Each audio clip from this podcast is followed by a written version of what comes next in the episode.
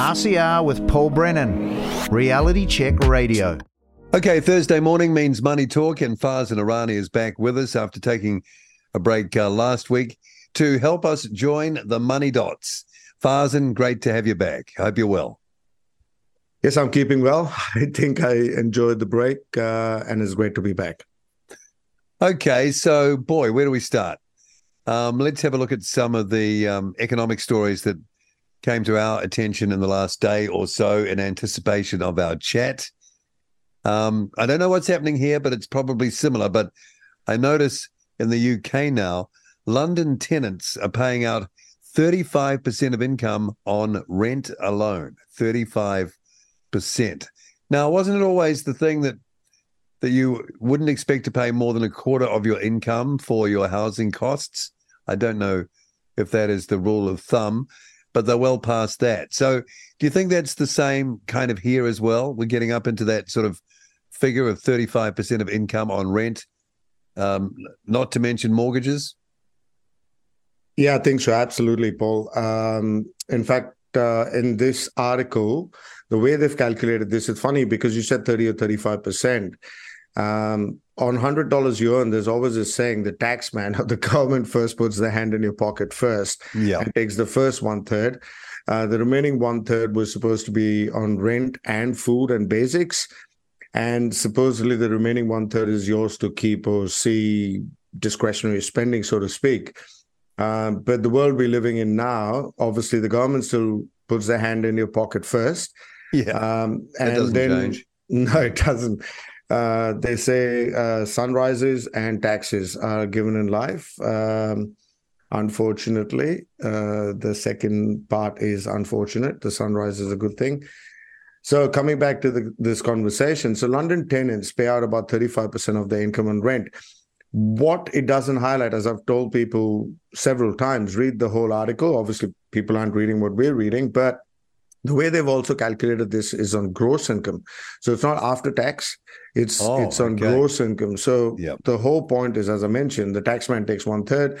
What this is saying is whatever's left over, um, then they let's say you're spending 35% of your income on rent. What's left over? Food is that expensive, utilities are that expensive. How are people supposed to survive? And this is going to hit the pockets of the poorest people the most, right? Because they have less discretionary income and they cannot, they're not in a position to negotiate their pay uh, with the employers uh, uh, upwards that significantly. And that's why you're seeing strikes around the world as well in the public sectors and spaces like that. But it's, um, yeah, it will be the same case in countries like New Zealand, Australia, Canada, mate, because as we mentioned, the common sense thing is you've got debt, the price of money, and the interest rate on that is going up. There is no alternative. Mind you, this article talks about rent, right? So there's a big difference, but the whole point is if the landlord's feeling the pressure, obviously it's going to transpire into rents, higher rents as well, because they've got to cover their cost uh, from what's happening in the banking sector and the economy. But there's only so far you can raise your rent before it becomes what non-competitive, then people just can't afford it. At some yeah, yeah, but everyone needs a house to live, Paul, um, and and there's growing demand, right? If what what you got to think is there's one of two things. Everyone needs a house. You're either going to buy it and pay a mortgage to a bank, or you're going to have to rent. And the whole point is with interest rates, as we've just discussed over so many several weeks, with interest rates that high, even though the house prices have come down a little bit, if I can't service the debt, the bank ain't going to give me a mortgage to buy that property. Doesn't matter if I think I can service it. If I was paying 500 in rent and my mortgage payment is 600, I want to do that because I think I want to own the house. Well, quote unquote, own the house. Yeah, if you live uh, long enough. yes. And um, if the next year or two doesn't throw a span in the works. Right, um, right. But the whole point is then I have to rent, and the landlords know that. So the whole point is there's more demand and if I'm a landlord and I know there's so many people who want the property to live in, I can drive up the rents as well. Not only because my costs have gone up, because there's demand as well. Because these younger people who are aspiring homeowners now just can't become a homeowner. Again, quote unquote homeowner. Um, but they can't get a mortgage, they can't buy a house, they can't get on the property ladder. So they have no option but to rent. So it's simple demand and supply. So the rents go up. Uh, and the landlord has to cover his costs as well. Yeah, um, one of the points out of that story is that um, um, the regular ONS, and I'd have to look up to see what ONS stood for, but they say here a regular ONS survey found that 43% of respondents found it difficult to afford rent or mortgage payments, and that's up from 30% in the previous year. So 13% increase in one year, people finding it difficult to afford rent or mortgage payments. At at some point that becomes okay, it's an affordability issue, but potentially becomes a social issue too, causing I don't know, some some kind of unrest at some point, I'm thinking. Yes, that's correct. And unrest is coming globally um, because when the average person can't uh, afford to have a roof over his head, he's not going to be happy. But we've also talked about these things. Is some of these underlying factors are when people will then cry out to the government and the government will say okay okay let us help you. And they will put price controls and capital controls and all that stuff in place which is not what we want because that's what happens in uh, communist and socialistic uh, countries and uh, I think a couple of weeks back, sorry, I've been away for a couple of weeks, but yeah. I think you'd mentioned that um, during election time, there were these finance ministers talking that the government should interfere in the small business sector. And I said no, because that's exactly what the government wants. The government wants to say, well, ask us for help and we'll come in and help you. So these are underlying factors um, where it's going to get ridiculous. And then the government will then come in and meddle in uh, which is not good for landlords. And yeah, it just has ripple effects right, everywhere. But the whole underlying factor to all of this is, as I said, the interest rate cycle has turned. It played out for 40, 45 years. We're not going back to what quote unquote normal. Uh, interest rates only going to keep going higher. So this this this thing is only going to get worse. And we've talked about a snowball effect. There's more and more people who won't be able to afford uh, rent, basic necessities. Uh, yeah, I'll leave it at that. Wow. Okay. Let's move on to the ratings agency Fitch.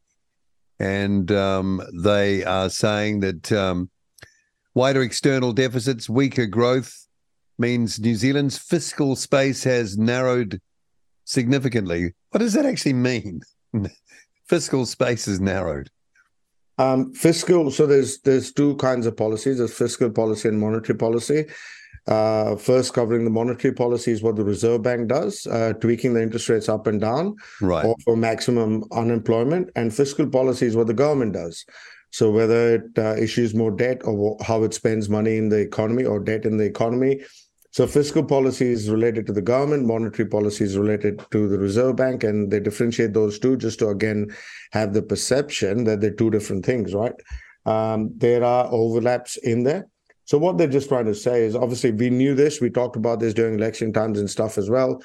Uh, the preview or whatever that thing was called, the pre-election update, we knew yep. it was going to be worse than the government had told us. Obviously, now they're saying it's it's it's a lot worse than we thought it was. Hey, now it's a new uh, government's problem.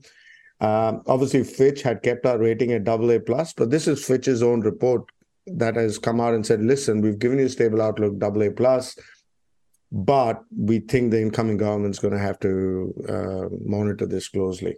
So we've talked about this, right? And the whole point is it's just a, a government is just like a household income expenses. And if your outgoing is more than your incoming, you have to borrow. People who earn 100 bucks but spend $120 have to go to a bank and ask for a credit card or a loan to buy something. And they're just deferring the inevitable so the government's doing the same thing. When it has a shortfall, it has to go borrow from either the Reserve Bank or overseas lenders. So um, this new government, um, substantially um, National Party Act, but New Zealand First, it seems, with some sort of role in there. They well, they only have a couple of options. They could go out and borrow a whole lot more money, but that where does that get you long term? Or they're going to have to rein in the spending. And it seems to me um, that um, there's a lot of spending that needs to be reined in. So, um, okay, they're talking about uh, the fiscal space, Fitch there.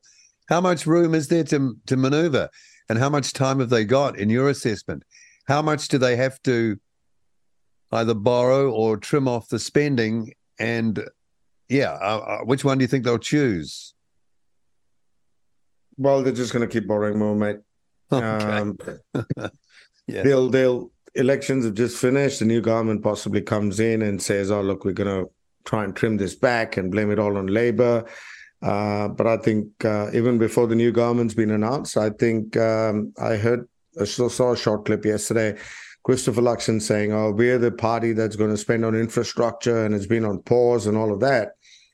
I would like a reporter just ask him where's the money going to come from. So he's essentially kind of said, "Oh, we might have to borrow. We look at private funding."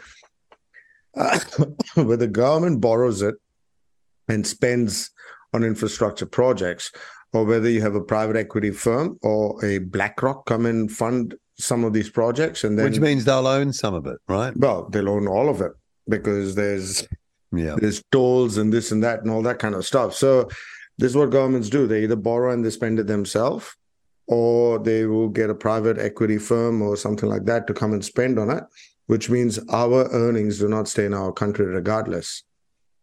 Yeah. So why why do anything? Why not just don't spend, rein it in, and and sort of hang tight for a well, I suppose it'd be a few years, and that's pretty well the whole election cycle, isn't it? So you're, you're probably not going to get re-elected if you're that brutal.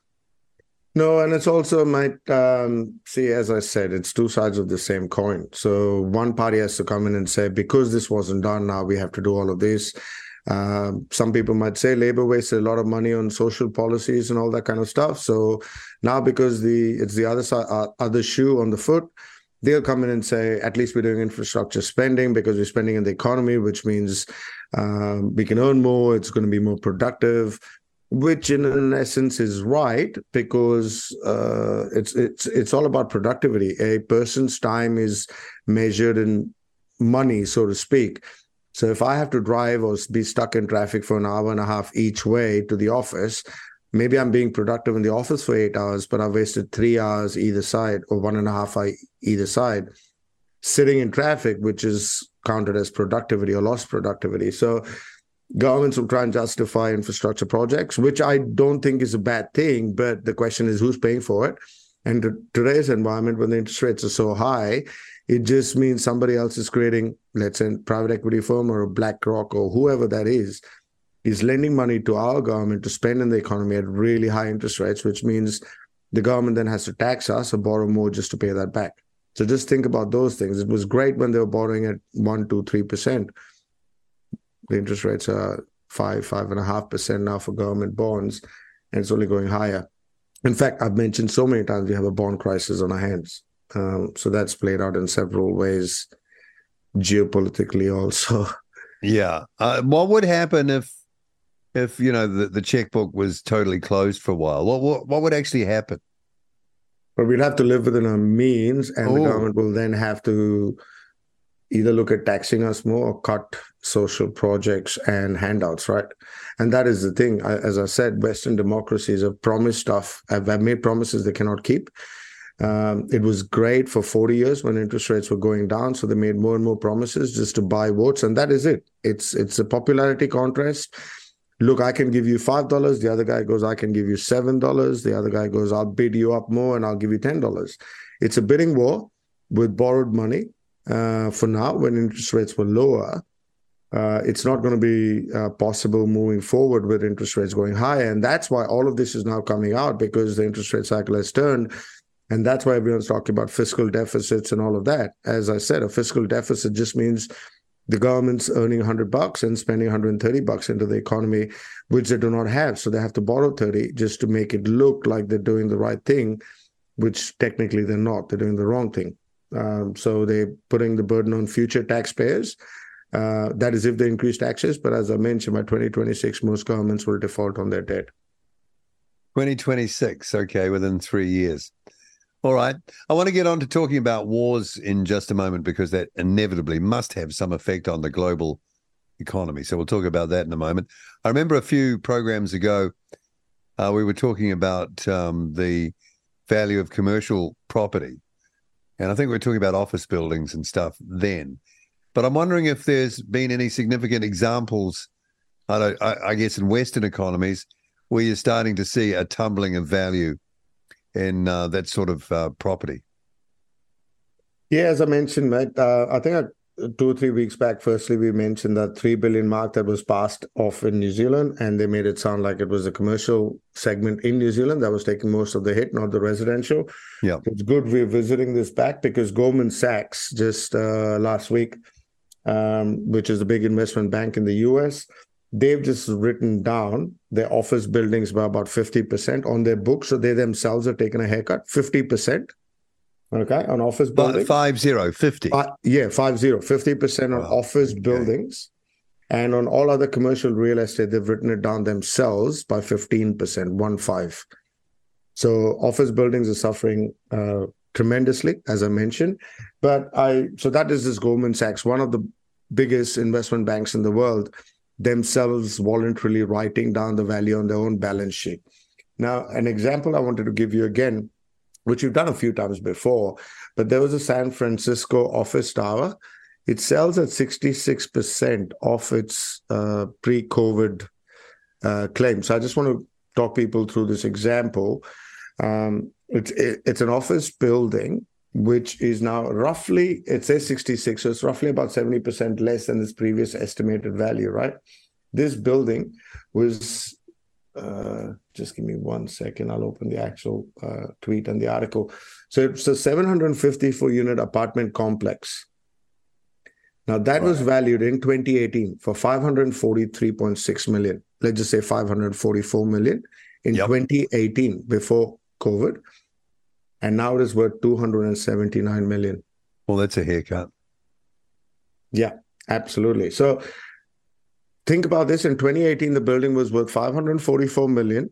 The bank lent against it 384 million. So you would think that's a really good ratio percentage, right? Yeah. The bank's not taking much of a risk. This is not Goldman Sachs, but I'm just giving you an example. And what has happened was the building is now worth 279 million. So the loan was 384. Now the building itself is worth less than the bloody loan. By significant uh, margin. Yeah, Yeah. 95 million dollars or 100 million, right? So what do the owners do? They will hand in the keys. They will say, "Thank you very much. I'm walking away from all of this." And when we think about, as you mentioned, because um, office buildings, we said and stuff like that, this is an apartment complex, and it actually has a 92% occupancy rate. In spite of that, the value's taken a hit. So I don't want people to think, oh, the building's full, so it will not take a hit. It is going to take a hit because people need to realize it's the price of money, the price of credit, as that keeps going up.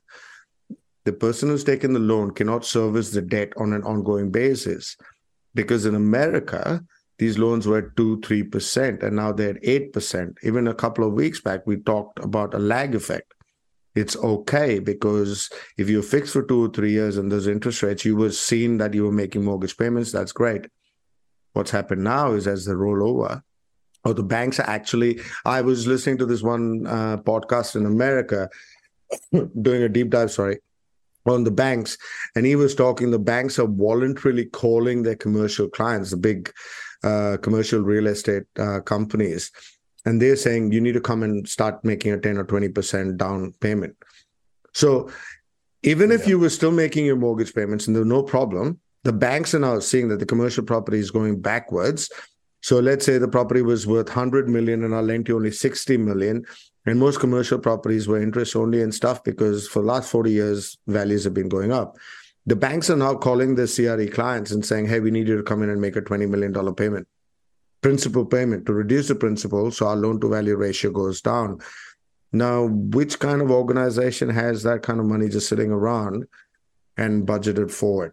So uh, watch this space is getting funny and um, this was just on the commercial commercial space. So i read something on the weekend um, where in canada now now i'm going into residential property because two weeks back we told you what was going to happen in the new zealand economy and this is happening already in Canada. So in Canada, what I, I, again, it's a banking term called amortizing. So when you take a home loan and you pay it off over 30 years, you're amortizing the loan over 30 years. Yeah. You're paying it down over 30 years. In Canada, they have negatively amortizing mortgages. What that means is the Canadian Central Bank has told some of their banks because interest rates have gone up and I'm a customer, let's say I was making $500 a week in mortgage payments when the interest rates were 3%. I still make 500 bucks a week in mortgage payments, but because the interest rate is now 7 or 8%, the interest alone is $600. Forget the principal. So I'm not even paying the interest. You're not even paying the interest. So what Yeah. the Canadian banks are doing is adding that 100 back bucks on interest on top of the mortgage principal. So your loan balances are going higher and higher as the property is going down in value. Sorry, I'm mm-hmm. smiling, but this is getting ridiculous. As I as I told people, banks will protect their balance sheets. It's extend and pretend, and it is literally happening in Canada, where they so so you're not only not paying any principal off, the interest payment is 600 but you're only paying 500 a week so the 100 extra interest is being added on your mortgage balance so instead of a home loan coming down it's actually going upwards we're living in an upside down world now and it's ridiculous and i read this this was happening in Otta- ottawa i don't know how you pronounce it ottawa Ottawa, Uh, yeah. yeah. Yeah. and this uh, press release was as of October 20th, 2023. Um, I'll just read this very quick. Uh, uh, they- they're saying um, the, the revised, so they, they're doing this because of the capital provisions of the banks who are letting this happen. So the revised CAR and guidelines establish capital requirements for lenders and mortgage insurers, respectively, that better align with risk associated with growing mortgage balances due to increased interest rates. So they're they're saying these changes will require institutions to hold more capital for mortgages where payments don't cover the interest portion of the loan, Right. negatively amortizing mortgages.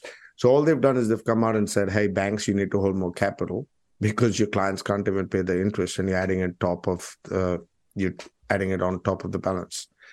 Upside down world, mate. And Yeah, that, the that can't be good for people's, um, you know, um, positivity and confidence. No, of course not. And that's that- when you walk away from it all, right? What did I say? They'll make it so hard, they'll make you so frustrated with it all. The bigger plan that you'll say, just take it all. You'll own nothing. Yeah, though the- Here you can't do that necessarily, can you? Because you can't just hand back the keys. You're still liable for the debt, yeah, even it's only in America that asset. it's only in America that you can do that. You can walk away from it all. Um, but when you walk away from it all, what are you doing? You're handing them the asset, and that is essentially what they want, right? As we said, Yeah, but at least you could mortgage. reset your life, right? And um, not have a whole lot of uh, baggage follow you, which could be like a millstone around your neck. Here, you've got that problem as well. So it's a double fail, really. Yeah. Isn't it? they'll come after you even after that's written off. Again, it, it depends on the bank. Uh, but if it's a sizable amount or quite a significant portion of it, of course they're going to come after you for money they did not have in the first place. It was just a journal entry on their balance sheet. Yeah, well, it doesn't make sense if you if you think about um, the way things uh, normally uh, are done. Because, I mean, what do I know? But in a free market, you you know you you take the risk just like every everyone else, right? I mean, the risk for the mortgage taker is that they might not end up um, with a job that can pay enough to pay the mortgage, but they had it when they signed up. And likewise for the bank or institution lending the money, that um, you know that they um, they need to, I guess, um, uh, you know, follow a sort of a natural justice process of okay, if the deal doesn't work out for them, that's their risk, and they have to take that. So it seems like um, uh, one side of that equation takes on more risk, and that's the, the little guy in the end, right? yeah, and the system is designed that way because the little guy is not financially astute or uh, taught basic economics or finance at school, and that was our very first week or the second week. And I said it's been done on purpose. We we go to school to learn how to earn money uh, through jobs, uh, so to speak, but we are not taught anything about money or how the system works and all of that. So this is it. Uh, in fact, part of what I'm trying to do with um, RCR and why I do these is obviously I don't get paid anything. It's me giving my time because I want to help back raise awareness, help people understand how the system works, and this is my giving back to society. Uh, in fact, a couple of weeks back, I did uh, do one of the smaller events where uh, they had invited me in Pukekohe last year, and I decided to go out there, and there was about 30 or 35 people in the room, and I tried to talk about some of the stuff. Um, but that's why I said next year I'll do some of these road events. That's me giving back to the community, but also explaining how these work. And people like it because one on one they can ask me questions as well. Um, but this is it, mate. The whole point is the financial um, education piece is missing. And because this is the mother of all resets, so to speak, a large portion of the population is now going to wake up because it's an asset grab. And as I said, it's an asset strip from the middle class. And the middle class will suddenly start paying a lot more attention to what what is really happening and how all of this works. Okay, let's get on to the effect of war on economies because obviously the Ukraine war has been raging since what February 2022. What started off as a sort of military operation has now morphed into what looks like a full-on war, and that's led to um, I think EU nations basically going into some kind of um, recession, at least Germany particularly, let's say and uh, the US has been writing huge checks. They keep going into more and more debt every year. I think just in the last year, it's uh, over 1.4 trillion already. So now there's this conflict: Israel, Gaza, Hamas, um, Israel, and it looks like it could uh, draw in. Many people are saying other nations and become a far uh, bigger conflict. So, what do you think that? What effect will that have? First of all globally, but as it trickles down to us. Any thoughts?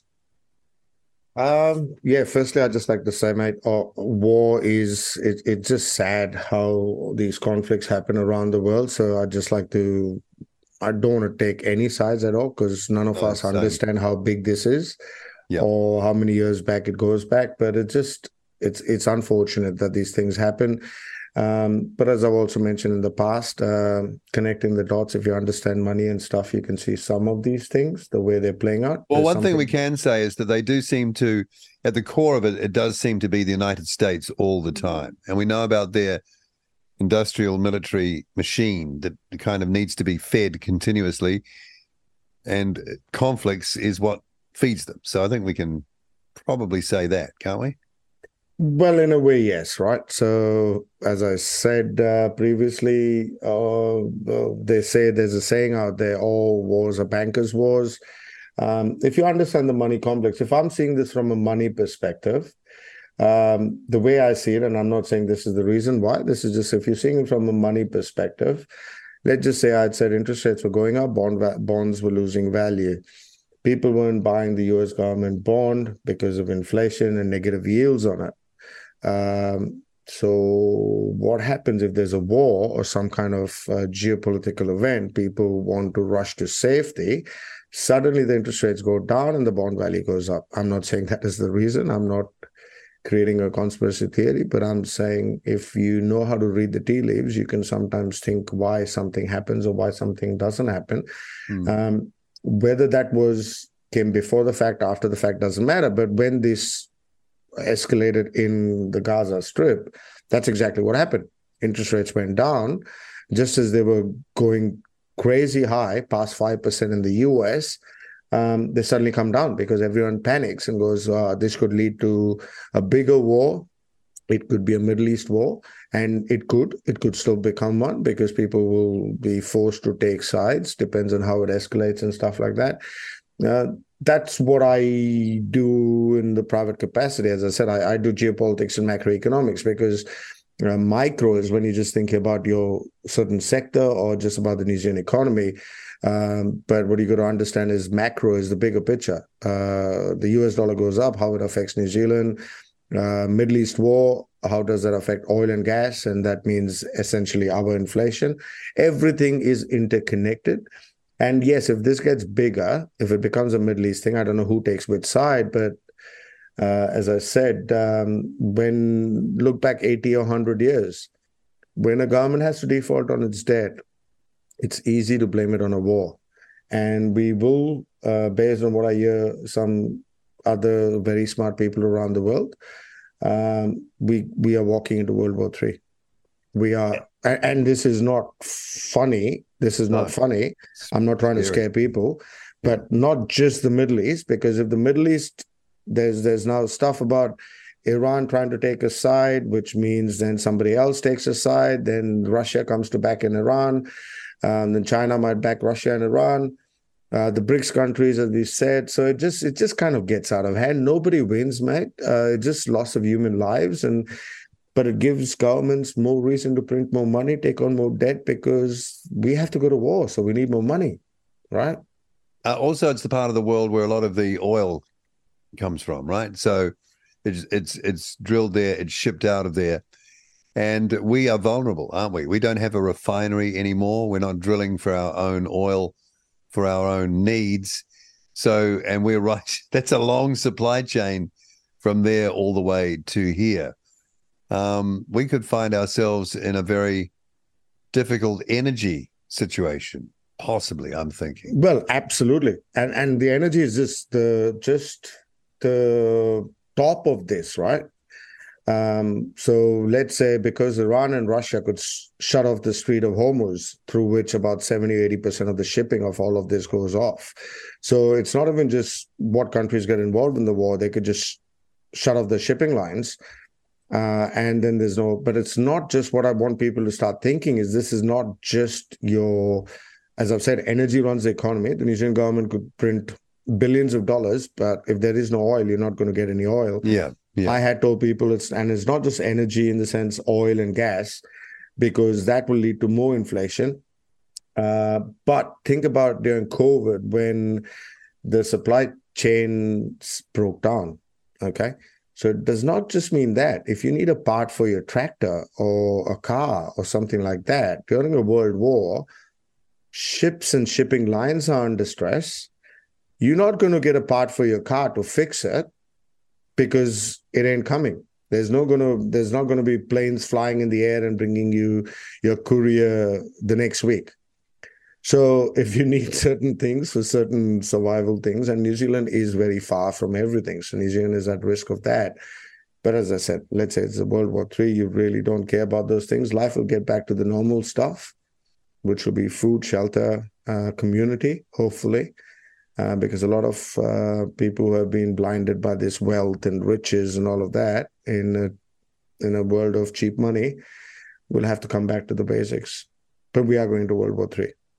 Um, I'm just thinking back to when I was a kid. That's 50 years ago plus a bit, and we we were kind of self sufficient in a lot of ways. We um, talk about car parts, etc. We had a okay, it might not have been that efficient, but we had a whole car assembly industry where you know the inventory of parts and all that sort of stuff were, were, were far greater that that that was then but also like i just mentioned with the energy um, part of it. We had our own oil wells. We pumped our own oil and from about i think the early 70s we refined it. And that included jet fuel as well. We don't have any of that anymore. Boy, does that look like bad decision making. Absolutely. And um, yeah, wouldn't want to comment on that, but there might be some self interest which might not want certain places to do some things. But well, there'll be some people who will comment because I know that that's um, um, people are passionate about that. But to be a government, I'm not not that I want to bang on, but being a government and to let, for example, the refinery, a strategic asset like that, just sort of slip under the waves without anticipating any anything like we're talking about now. It's just negligence. Yeah, but maybe there's a renaissance after the fact. So as I said, for the the, the financial system and the world we know is collapsing as it is. Um, yes, it's going to be a lot of pain for the next seven, eight, nine years. But come out the other end, then obviously we turn this around and then we go, okay, New Zealand is self sufficient. We can grow own food. We can, right. if you're saying there's oil and stuff like that, um, but the whole point is we have to go through the pain because people will sleep at the wheel. And uh, when I was in, as I said, I did that presentation, Pukeko, I actually mentioned to people, I was telling people a lot of this stuff about six or eight years back, uh, even friends and colleagues in the banking world, and they all thought I was cuckoo, right? That's how it is. But I was giving it away for free, and everyone th- thought I was silly. I just realized I know a lot. I can connect the dots uh, I know how the system works. Um, I'm going to start charging people for it, and now people actually reach out and they appreciate it. So, um, it just it it just happens that I could see something six or eight years before everyone else did, and now people are starting to wake up now. Um, but I'd still tell people honestly, if you can see what's happening in the world, even with the Ukraine war, this Gaza Strip, um, don't wait. You don't buy fire insurance when your house is on fire. You buy insurance before the fact. Um, so if you can see the signs and if you can see what's happening in the world, whether it's me or someone else, just get in touch. You'll sleep better because you've got your plan. You've you've got it all sorted. Is it all about getting debt down now? Is that really the the that would be the very first thing. That would lower your debt as far as you can t- deal to it. Absolutely. If you have no debt, the first thing you'll do is sleep well at night. But again, without going into any details on the radio station, yeah. there are other ways they will also try and asset strip from people. It's not just whether you think you paid off your house. Uh, we've talked about a few things, but I don't want to discuss that on the radio. But yeah. there are ways they've planned everything, right? So they've planned certain ways they'll take certain assets from different kinds of people. Uh, if you think you don't want to lose it all, uh, get in touch. But the world we live in, or we thought we lived in, when they say a new normal, it is a new normal. Um, we can see in the simple things people not going to offices, spending habits are changing, everyone's sitting at home, uh, interest rates are going up, house prices coming down. As I said, interest rates will keep going up. Okay. The, the, the trend is up. So start thinking about what this does for your share portfolio, what this does for your property prices, what this does for everything else. Um, and yeah, just plan accordingly. That vulnerability, even if you're sort of way down on debt, I'm thinking, and I don't know too much about it, but uh, um, I know our local bodies are in high debt, and that uh, that debt servicing bill is going up every week with interest rates rising. I believe uh, down in Dunedin, they're paying about a million dollars a week in interest payments for close to or just over a billion dollars of of debt that they're carrying, and they have under twenty thousand ratepayers, and they're not that well off. If local bodies get, I don't know, smothered under that mountain of debt, I suppose that it's only the government who can bail them out, or do the creditors come looking for the assets belonging to the ratepayers? Uh, I'll say the latter. Oh dear. So you I'll, could be I'll leave it at that. You could be vulnerable despite paying down the mortgage, doing everything. You pay down the mortgage, but you still have to pay rates. So the first thing is if Dunedin Council can't service its debt, the people who have given the debt to the Dunedin Council will say, hey, you need to increase your rates. Right. When when you can't service your mortgage, what does the bank tell you? Either get a second job or yeah. you need to sell the property. Uh, so the first way out is always the debt servicing. So maybe they'll tell them you need to increase the rates, which is their income for the Dunedin Okay, so then there's council. a rates revolt. We can't afford it. We can't afford it. The government takes your property. Well, everyone knows this. Everyone knows this. Um, if your rates are increased, they can take your property. Doesn't matter. If you owe the bank money or not if you don't pay the rates they can take your property. So people think they own their houses and there's a lot of people in new zealand who are feeling so great because they have three four five houses. Oh no no but it's in a trust. Oh no no but it's there. I don't care what it's in. You might just lose it. So when i talk about asset allocation and risk management strategy you can't protect yourself from something you don't know okay so some people say well, I, I, I get some emails where people think uh, I have three or four houses. There's no debt. Okay, great, but all your wealth is in the one asset type. Yeah. Have you thought of this or have you thought of that? So there's blind spots that people can't see because they just don't know. They just don't know what is already there in place for the asset strip. Um, I've mentioned a couple of things. I've mentioned bonds, okay, and I've mentioned derivatives. If somebody yeah. understands derivatives, just understand what is the collateral behind some of these where banks and and I've mentioned a third thing to you, people on the radio without giving away too much. I said look at securities, as in even when we talked about bank deposits, and we talk about an open bank resolution. Maybe look into that. So I obviously have all these documents. I know what I'm talking about, and that's why I kind of do what I do, but obviously for my clients. But then I give them the documents so they can read through it if they understand it. Some of them are really complex, so they don't get all of it, but they get the gist of it. Once you know what's coming, just get out of the bloody way and plan accordingly. But you can't prepare for something you don't know. how how will a council just take my property? Okay, don't believe me. Um, wait and see how they will. Wait three years. Well, they can go into your bank account and take the money. They can do that. Or they could take the money. They could throw you out of your property. Uh, we saw this during the global financial crisis. There was a couple of movies out there where people could not pay their mortgages, and the sheriffs come in with the bank people. The sheriffs come and throw you literally out of your property. Um, people who haven't read books from the Great Depression, please go and read the book. So, what happened? They let you live in your property, but you'll have to pay rent. Um, so what you thought was yours is suddenly not yours. Again, I think I've spoken too much on the radio, mates. Uh, I'm not trying to scare people. I think most people were just unaware of how the system works and what's going on under. You mentioned der- derivatives, and I think we know that uh, a substantial uh, component of world debt is in derivatives by a long shot, and um, the the security that backs those derivatives might be part of your mortgage without you even realizing it. Am yes. I right? Yes. Yes. Because it's been bought, sliced, diced, bought and sold multiple times as part of a whole mix of stuff. You don't even know. You don't even know. You don't even know because let's say I want to keep this light and refreshing, but yeah, okay. you, you, you put best. on a you put on a thread. Um, let's say a bank has your property on their balance sheet, and a bank is doing a derivative risk hedging with some other big bank, let's say an HSBC or a, a Goldman Sachs or something like that, because they bought a derivative position because they think interest rates are going to go some way. What did they use as security for that bet? And if the bet goes wrong, is your property on their balance sheet? I'll leave it at that. So during the global financial crisis, also assets were they they used to call those um, MBS, mortgage-backed securities. Uh, what were they? They were hypothecated and rehypothecated, and they were just sliced and diced into different portions and put into different asset types and sold off to bondholders and pension funds and insurance companies who thought they had the best slice.